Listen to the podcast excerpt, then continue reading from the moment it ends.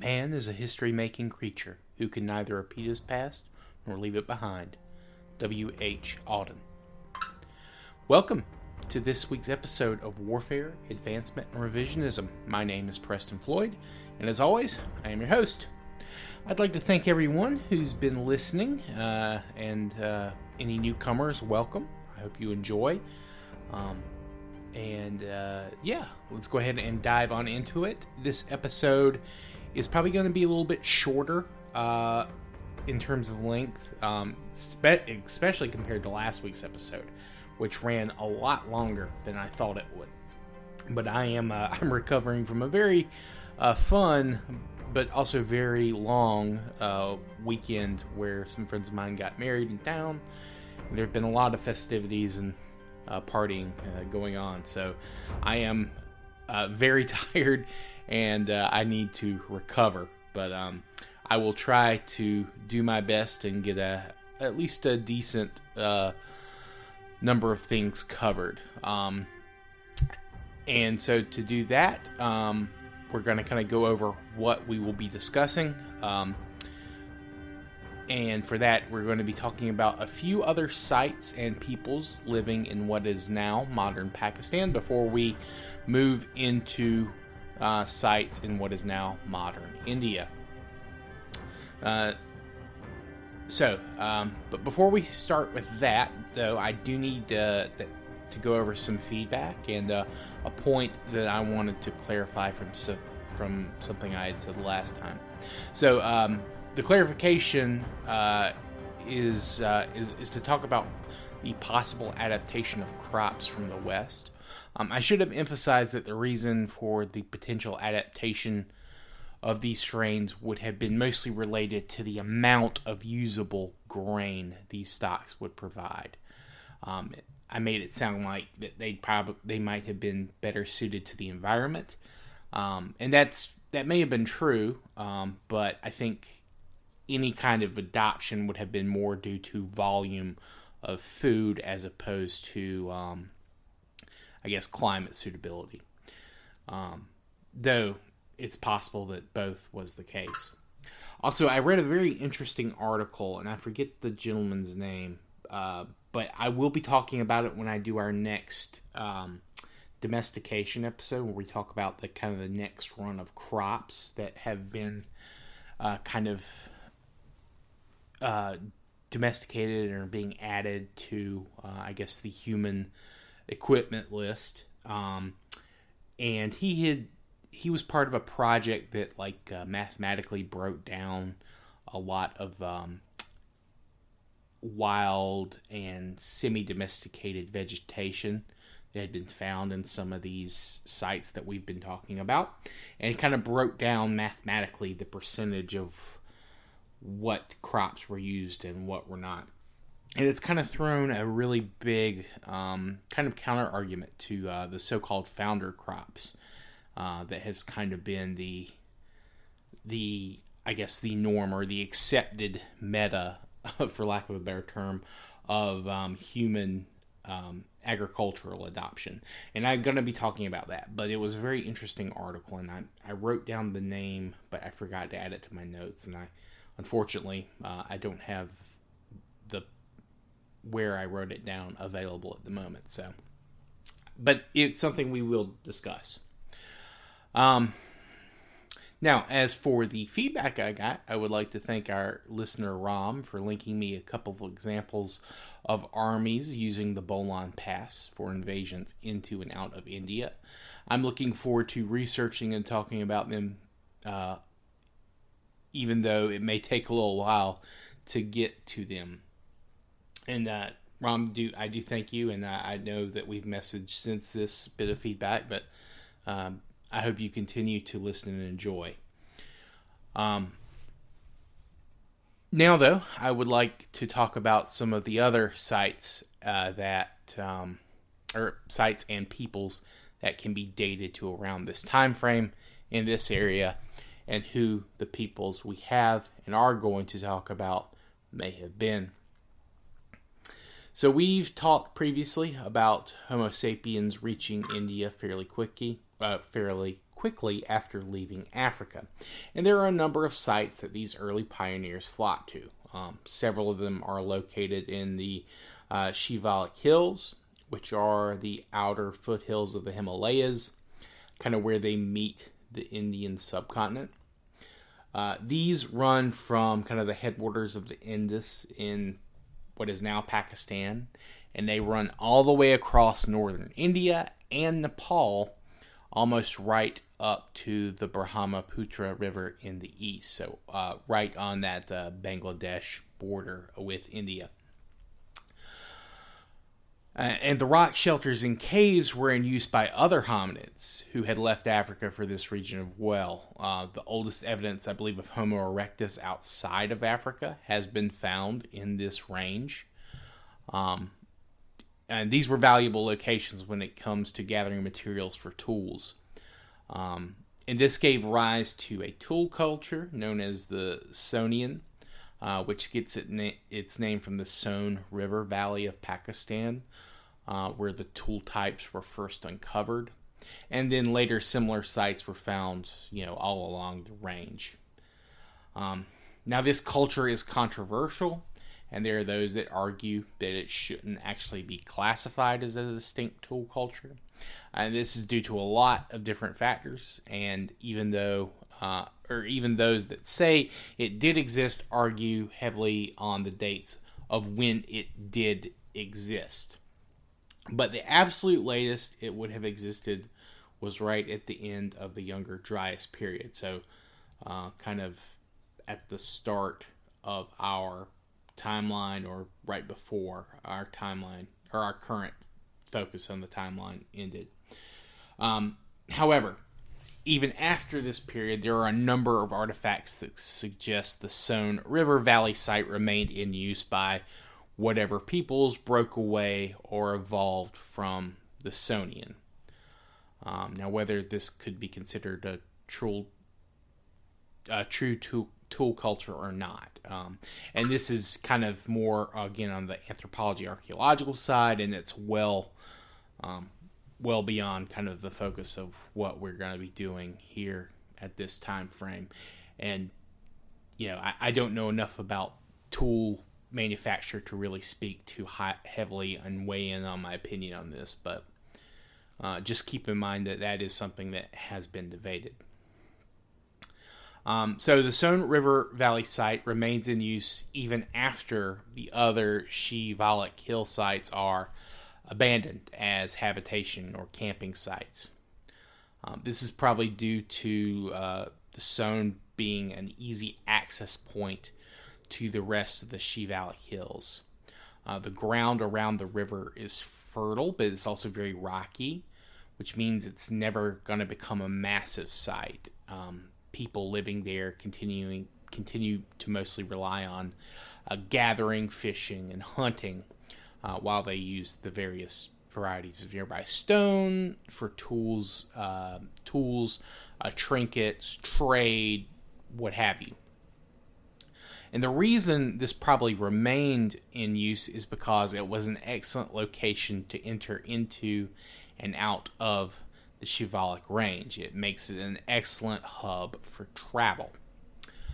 Um, also, uh, the name uh, of the hills means Shiva's tresses.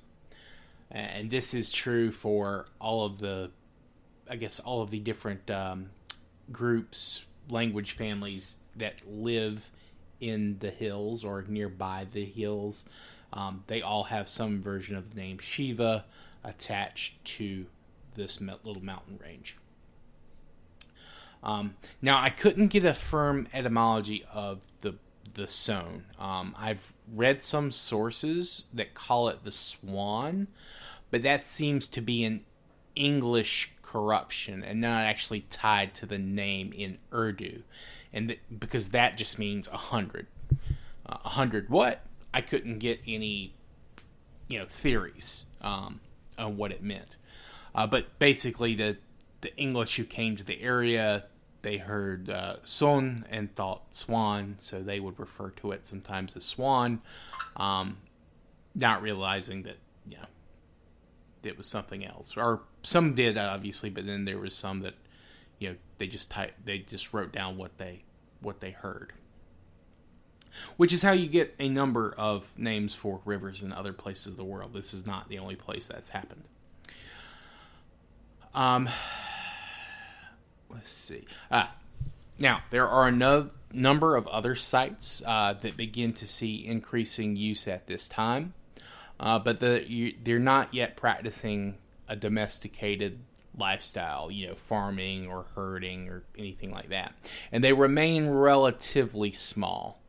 Um, however, by the time we return to this region, a number of people living at these locations will start and then fully adopt an agricultural lifestyle.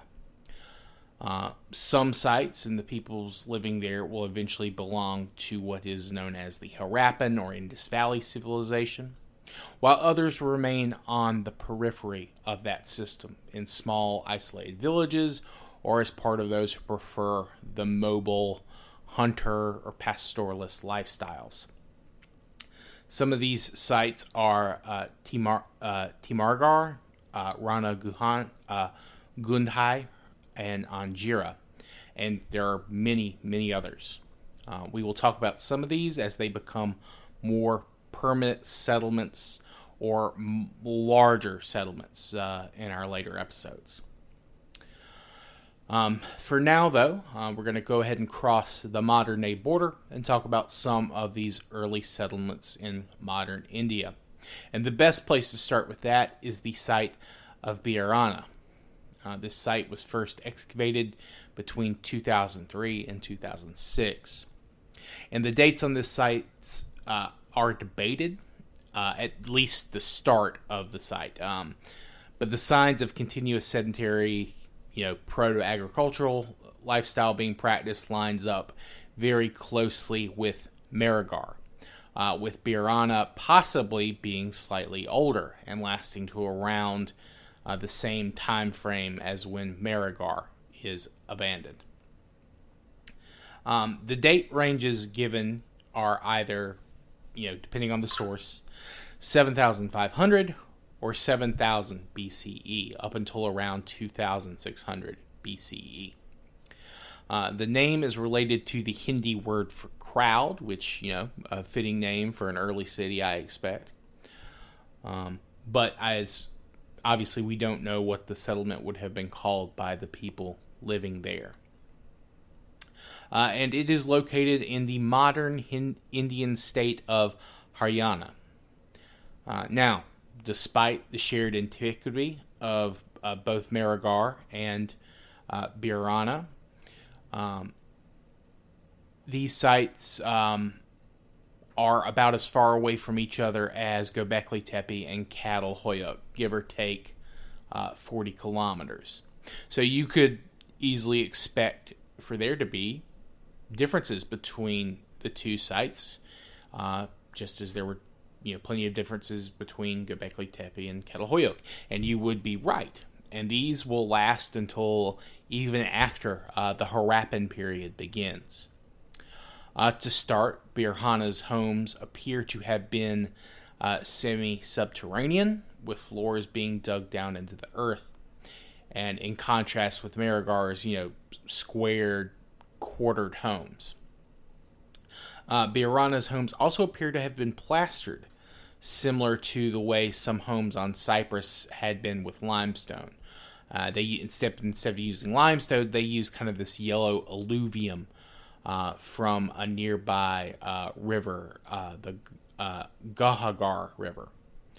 Um, and this uh, this river is very interesting. It is a kind of a seasonal river. It it is not fully flowing all year. It's mainly um, picks up and becomes a a true river after you know seasonal rains and snow melts and things like that. Uh, and its course is one that has um, shifted wildly through the years because again, it's it's not a permanent river. Um, and this is one of the rivers that is kind of like a um, put forward as the as the again the um, the Sarasvati River, um, which is a little mysterious and one of the big archaeological mysteries and historical and mythological mysteries in Indian history. Um, there are a number of candidates for the Sarasvati, and Gara, uh, the Gara River is but one of those. Um, uh, I guess suspects, for lack of a better term. But um, we'll dive well into that stuff much later. Um, but uh, the one of the individuals who found and excavated uh, Bhirrana has a number of theories about the site, uh, and he links it to a culture known as the Hakra ware culture, and this is kind of a um, this is a culture that was considered contemporaneous with the later Harappan culture, um, but he seems to draw that this may have been, I guess, the proto site for what will become the Hakra ware culture. Or at the very least, um, he claims that it is. It shows that the Hakra ware culture uh, began before the Harappan culture did, and they were not necessarily. Uh, well, they were obviously contemporaneous, but the the Hakra ware culture is is slightly older, and that the um, that they influenced the Harappan culture, and in some places places uh, may have evolved into the Harappan culture. Um, but that's stuff that we'll, we'll again get into a little bit more detail later because uh, that is not happening at this at this point in our timeline. Um, this is just right now. Bhirrana is a place that is again an early adapter of large scale organized agriculture and like permanent settlementation uh, settlements, and um, it will probably not begin to see.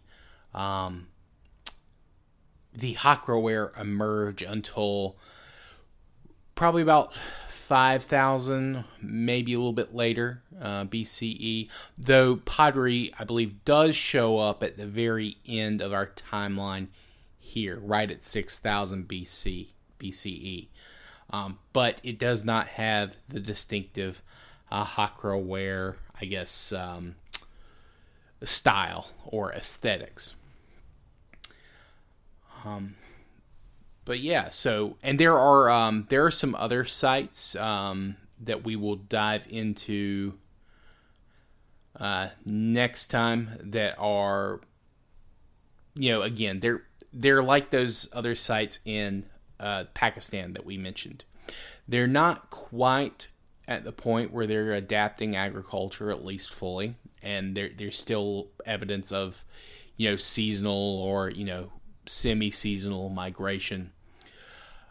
Um, but we again we're seeing these places that had been you know rock shelters, uh, you know sanctuaries essentially for these earlier uh, hunter gatherer groups begin to be used by people um, you know adapting a different lifestyle but they're well suited to again uh, agriculture uh, so that you're beginning to see more of these sites slowly begin that process of uh, urbanization, which um, obviously I, I, I think I've mentioned this before, and I've used the term sparingly or tried to, um, but it is it is a slightly different sense of urbanization uh, at that time than what we think of it when we would think of that term now.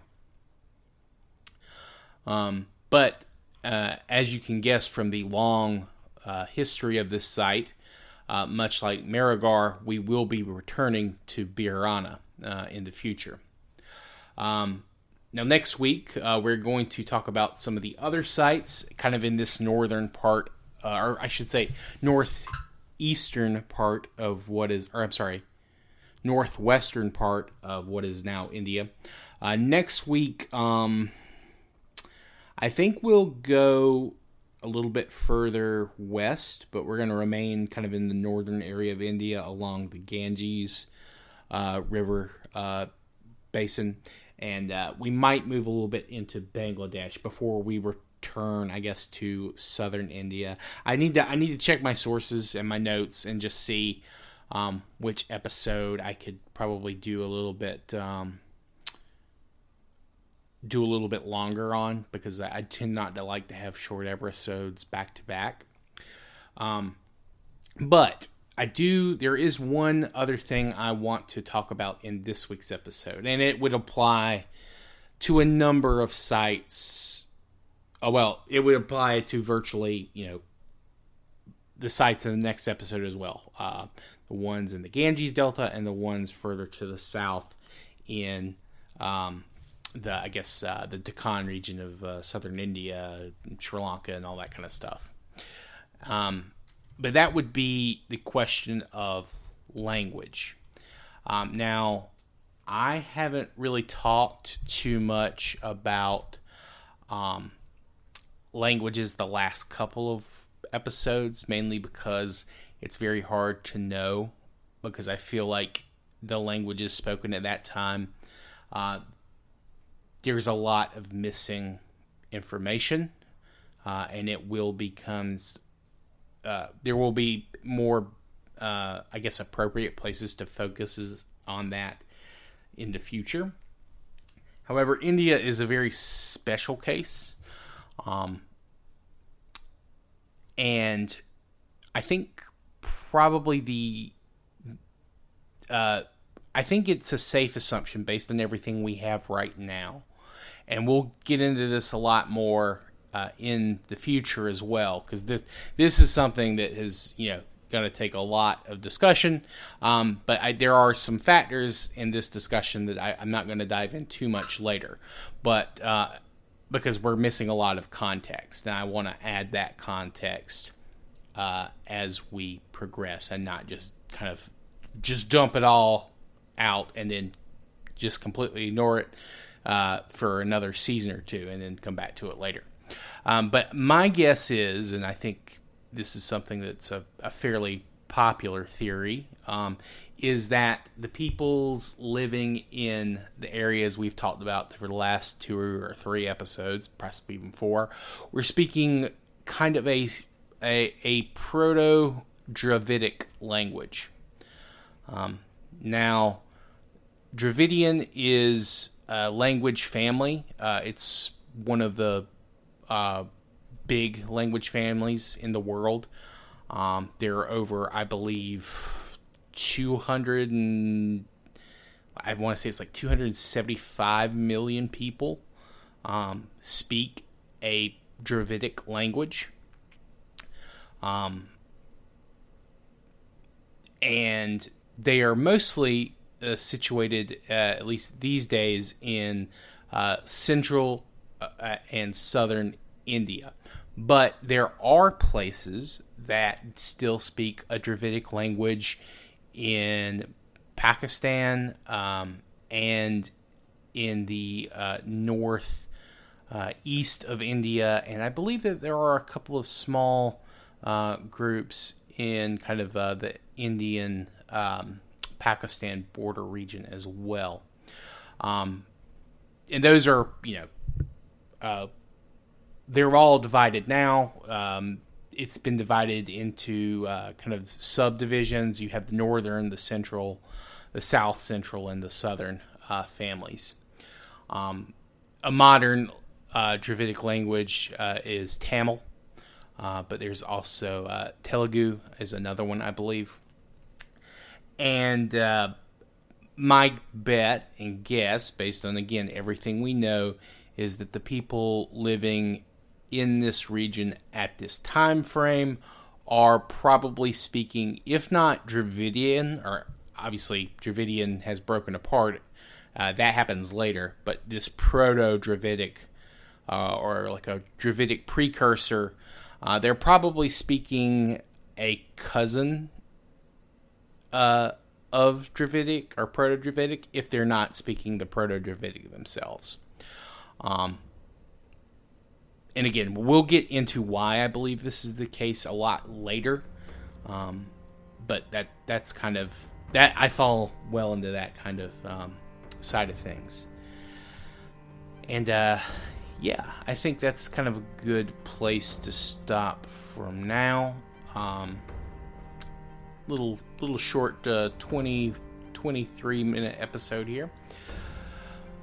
But yeah, I'd like to thank you all for listening. Um, if you have any feedback, please let me know. Uh, you can reach me, of course, at waradrevpod at gmail.com. You can also reach me via direct message on uh, Twitter, or you can comment on any of our YouTube videos that I've been uploading, our backlog too. I've got uh, right now three more set to go up this week. Um, the Aceramic Cyprus episode really kicked off, um, and we've picked up a, uh, I think, seven or eight new subscribers in the last week or so. So uh, that's that's been good. Uh, we're we're getting uh, getting a bit more popular and uh, getting a lot more listens. So I do want to thank you all for continuing to listen, and uh, I hope you all continue to do so, and that you have enjoyed uh, the podcast. So uh, again, please feel free feedback, constructive criticism, whatever you'd like uh, to send me. I am always willing to listen and try to learn and uh, I guess refine my process in the show here. So, uh, thank you all. I hope you have a good rest of your day and a good rest of your week. Until the next time, thank you all. Goodbye.